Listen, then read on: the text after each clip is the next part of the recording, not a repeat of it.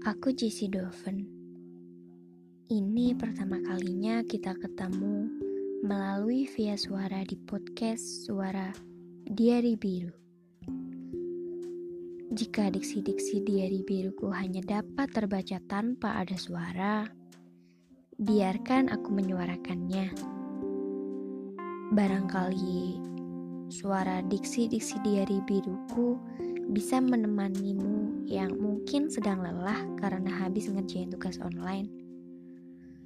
Atau bosen karena harus stay terus di rumah.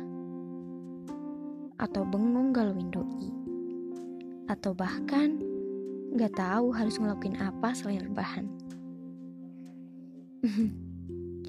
Jika benar begitu aku senang